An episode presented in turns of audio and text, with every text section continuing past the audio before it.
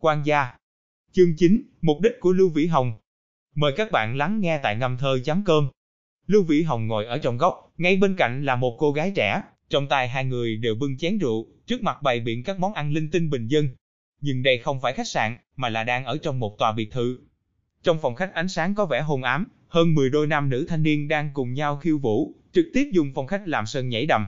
Tiếng nhạc phát ra từ máy quay đĩa cổ điển cũng không quá lớn, mang theo hương vị du dương, hơn 10 cặp nam nữ thanh niên đang ôm nhau nhảy theo tiếng nhạc. Chị Vũ Thường, uống rượu nào? Lưu Vĩ Hồng bưng chén thủy tinh lên, cùng cô gái đang ngồi bên người cùng chén một cái. Thoạt nhìn bộ dáng của chị Vũ Thường khoảng chừng 23-24 tuổi, mái tóc suôn dài, mặc một chiếc áo tê xớt dài tay màu trắng, cổ tay áo dùng những sợi tơ màu bạc kết thành mấy bông hoa nhỏ. Phía bên dưới là một chiếc váy dài, cũng dùng những sợi chỉ kim tuyến màu bạc, tạo thành những quả tiết hoa văn xinh xắn.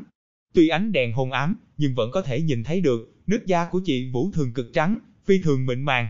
Môi son không trang điểm quá đậm, hai hàng chân mày mười phần tinh xảo, mỗi khi giơ tay nhấc chân, đều mang theo một cổ hương vị yêu kiều thước tha, đó chính là cái loại khí chất quý tộc thản nhiên. Đồ uống của hai người là bia, chị Vũ thường uống trong thực thanh tú. Vệ Hồng, thật lòng cậu muốn công tác ở dưới nông thôn sao? Chị Vũ thường nhấp một ngụm bia, hạ thấp giọng hỏi. Ngày Lưu Vĩ Hồng khai sinh, cũng chính là khoảng thời gian phong trào cách mạng đang ở trong giai đoạn sụt sôi bừng bừng khí thế. Lưu Thành Gia đặt tên cho hắn là Lưu Vệ Hồng, nguyên bản Lưu Vĩ Đông cũng gọi là Lưu Vệ Đông, hai cái tên đều mang theo chân khí cách mạng, sau khi phong trào cách mạng thành công, thì mới sửa lại tên. Chị Vũ thường là hàng xóm cùng nhà họ Lưu, nàng lớn hơn Lưu Vĩ Hồng vài tuổi, từ nhỏ cùng hắn lớn lên, thân như chị em ruột thịt.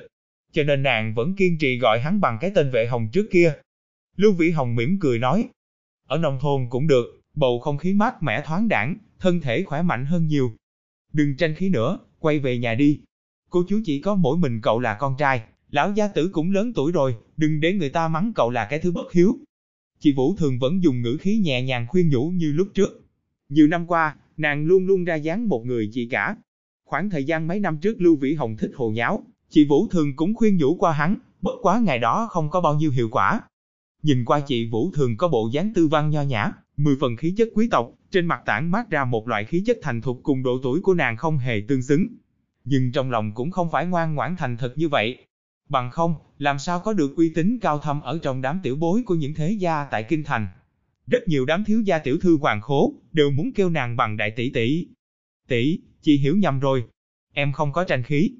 Em nghĩ công tác một khoảng thời gian ở nông thôn, tích lũy một chút kinh nghiệm công tác dưới cơ sở, vì tất đã là chuyện xấu.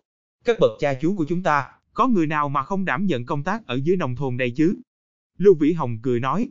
Nụ cười của Lưu Vĩ Hồng thật dễ nhìn, mang theo cái loại hương vị không dễ miêu tả bằng lời, có chút điểm u buồn, cũng có một chút sáng lạng, hòa trộn cùng nhau, sinh ra một cổ mị lực mười phần. Chị Vũ thường liếc mắt nhìn hắn một cái, khóe miệng mỉm cười nói. Lời này nghe có vẻ không giống như cậu đang nói đâu. Lưu Vĩ Hồng cười cười. Vậy phải nói như thế nào, mới đúng là em nói. Chị Vũ thường nghiêng đầu, trầm ngâm suy tư một lúc, sau đó mới không xác định nói. Sao tôi cảm thấy cậu hình như đã thay đổi rồi, lúc còn nhỏ. Con người thì luôn luôn không ngừng thay đổi. Em cũng không thể vĩnh viễn là Lưu Vĩ Hồng thích đi gây chuyện nghịch ngợm được.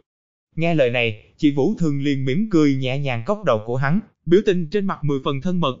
Hành động thân mật này, bị một nam thanh niên đang khiêu vũ ở trong phòng khách nhìn thấy, nhất thời có vẻ không vui hừ lạnh một tiếng.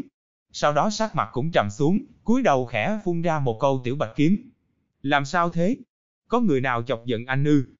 Cô gái trẻ đang khiêu vũ cùng hắn liền nghi hoặc dò hỏi.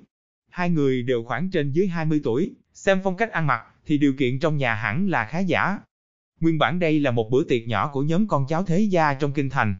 Cuối thập niên 80 còn chưa có đầu thu kỹ thuật số, cho nên ngành karaoke tự nhiên cũng chưa phát triển. Ở trong thủ đô mà dùng hẳn một tòa biệt thự sang trọng như thế này để mở party, thì cũng không phải con nhà bình thường có khả năng làm nổi. Còn không phải thằng ôn Lưu Vĩ Hồng, Dạo này nó quấn lấy chị Vũ Thường không buông. Mẹ nó, làm phát trưởng thành cái gì chứ? Tẩm không chịu nổi, ta khinh. Bạn đang nghe tại ngâm thơ chấm cơm. Năm thanh niên có vẻ mười phần khó chịu nói. Ủa, ghen tị hả? Cô gái trẻ thoáng liếc mắt nhìn về phía góc sáng sủa mà Lưu Vĩ Hồng cùng Vũ Thường đang ngồi, dấu môi lên nói, biểu tình có đôi chút hờn giận. Bất quá nàng hờn giận cũng chỉ là nhằm vào chị Vũ Thường mà thôi. Em mắc bệnh rồi hả? Anh ghen cái gì? Chị Vũ thường là chị dâu của anh, người lớn hai nhà đã gặp nhau nói chuyện rồi. Lưu Vĩ Hồng thì tính là cái gì, chỉ như một miếng cao chó, dán lấy chị Vũ Thường không buông mà thôi. Năm thanh niên khẽ mắng. Wow, chuyện này ước định từ khi nào? Sao em không biết nhỉ? Biểu tình ghen tuông của cô gái trẻ nhất thời biến mất không còn trông thấy tầm hơi bóng dáng, mà tỏ ra hứng thú truy hỏi. Năm thanh niên khinh thường nói, chuyện gì anh cũng phải kể cho em nghe hả? Thời buổi này lòng dạ con người thâm sâu khó lường, em không biết chút gì vẫn là tốt hơn. Ngoan ngoãn mà học hỏi đi. Cái bộ dáng cả vú lấp miệng em này, làm cho sắc mặt của cô gái trẻ thoáng dâng lên một tia giận dữ. Bất quá rất nhanh đã nặng ra nụ cười miễn cưỡng, mang theo một chút hương vị làm nũng nói. Người ta vừa mới đến đây, anh hiểu nhiều thì chỉ giáo cho người ta một chút. Cô gái trẻ dường như rất kiên kỵ gã nam thanh niên này. Nhưng không phải kiên kỵ bản thân gã, mà chính là bối cảnh gia đình nhà gã. Tối hôm nay có thể xuất hiện ở trong căn biệt thự này, có người nào không phải là con cháu của danh gia vọng tộc. Ngay từ đầu, Lưu Vĩ Hồng hoàn toàn không lưu tâm đến tình huống bên trong sàn nhảy, mà chăm chú nói chuyện phím cùng chị Vũ Thường. Kiếp trước, khi còn trẻ hắn phi thường ưa thích tham gia cái kiểu party như thế này.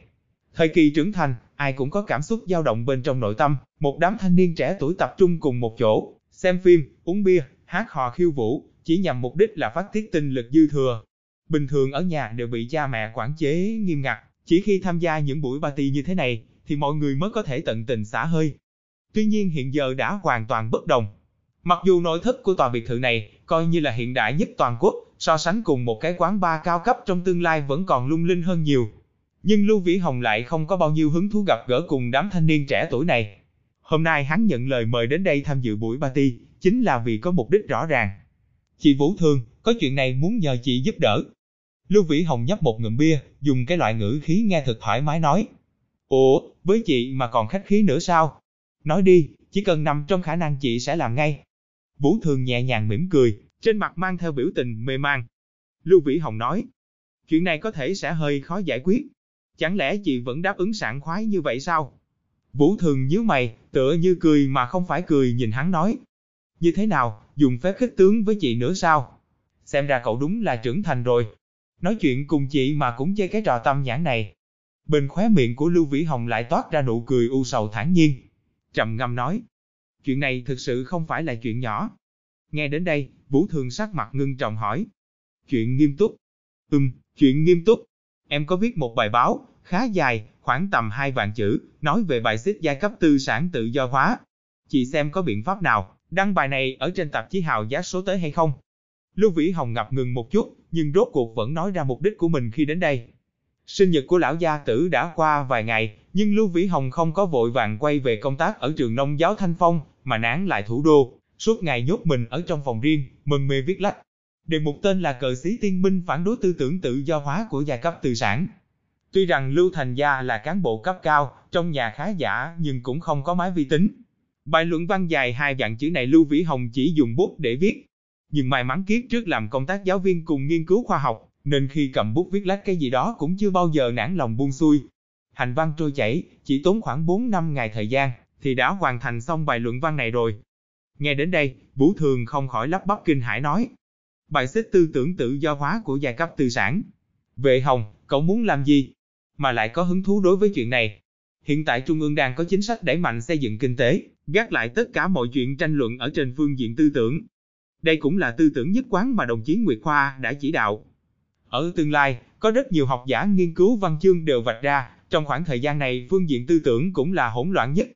Lưu Vĩ Hồng bình tĩnh nói, chị đừng quan tâm, em muốn chị tìm giúp biện pháp đăng bài báo này lên. Em biết chị sẽ có cách. Chuyện này đối với em rất quan trọng, phi thường, phi thường quan trọng. Vân lão gia tử, ông nội của chị Vũ Thường, cũng là một trong những người có công lớn khai quốc. Vân gia cùng Lưu gia giống nhau, đều là đại gia tộc con cháu đông đúc, thế lực cường đại. Bất quá Lưu Vĩ Hồng tìm Vân Vũ Thường cầu xin trợ giúp, nguyên nhân cũng không phải bởi vì Vân gia, mà nguyên nhân là vì Hạ gia. Theo trí nhớ kiếp trước của Lưu Vĩ Hồng, thì Vân Vũ Thường sẽ làm con dâu nhà họ Hạ, gả cho cháu đích tôn nhà họ Hạ, Hạ Mạnh Cường. Mà thế lực của nhà họ Hạ ở trong giới truyền thông là rất mạnh. Lưu Vĩ Hồng không thể dùng mối quan hệ mang danh nghĩa nhà họ Lưu để phát ra bài báo này, bởi vì ông bác Lưu Thành Thắng của hắn tuyệt đối sẽ không đồng ý, vì nội dung bài báo này rõ ràng là bất đồng quan điểm cùng với đồng chí Nguyệt Khoa. Lưu Vĩ Hồng đành phải dựa vào năng lực của riêng mình để giải quyết chuyện này mà thôi. Niên kỷ của Hạ Mạnh Cường, cơ bản cũng tương đương với Lưu Vĩ Đông, so sánh cùng Lưu Vĩ Hồng thì lớn hơn khoảng 5-6 tuổi. trước mắt đang là người phụ trách một văn phòng trong ban tuyên giáo trung ương. Chỉ cần hắn nguyện ý hỗ trợ, thì 7-8 phần 10 sẽ đăng được bài báo này ở trên tạp chí Hào Giác số tới. Hào Giác là trang báo tranh luận có tầm ảnh hưởng lớn nhất trong đảng. Là một trong những tạp chí của Trung ương Đảng, do người của Ủy ban Trung ương Đảng chịu trách nhiệm phát hành ấn phẩm, đảm đương nhiệm vụ tuyên truyền và giải thích lộ tuyến tư tưởng, phương châm, chính sách của đảng cho cán bộ đảng viên, theo đường lối đề cao chủ nghĩa Marx Lenin, xúc tiến phát triển sự nghiệp của đảng, và là phương tiện quan trọng mà Trung ương Đảng dùng để truyền bá dư luận trong cả nước. Hào Giác ra mắt được gần 30 năm thời gian, là một trong lưỡng báo nhất sang trọng yếu nhất của chính phủ. Tác giả của những bài báo đăng trên tạp chí Hào Giác, thông thường đều là tầng lớp cán bộ hoặc người lãnh đạo trong đảng. Đồng dạng cũng bao gồm cả tầng lớp cán bộ bên trong quân đội. Nếu nội dung của những bài báo đăng lên mẫn cảm, nhắm trúng mục đích thời sự, thì sẽ khiến cho các tầng lớp cán bộ đảng viên thảo luận phi thường sôi nổi.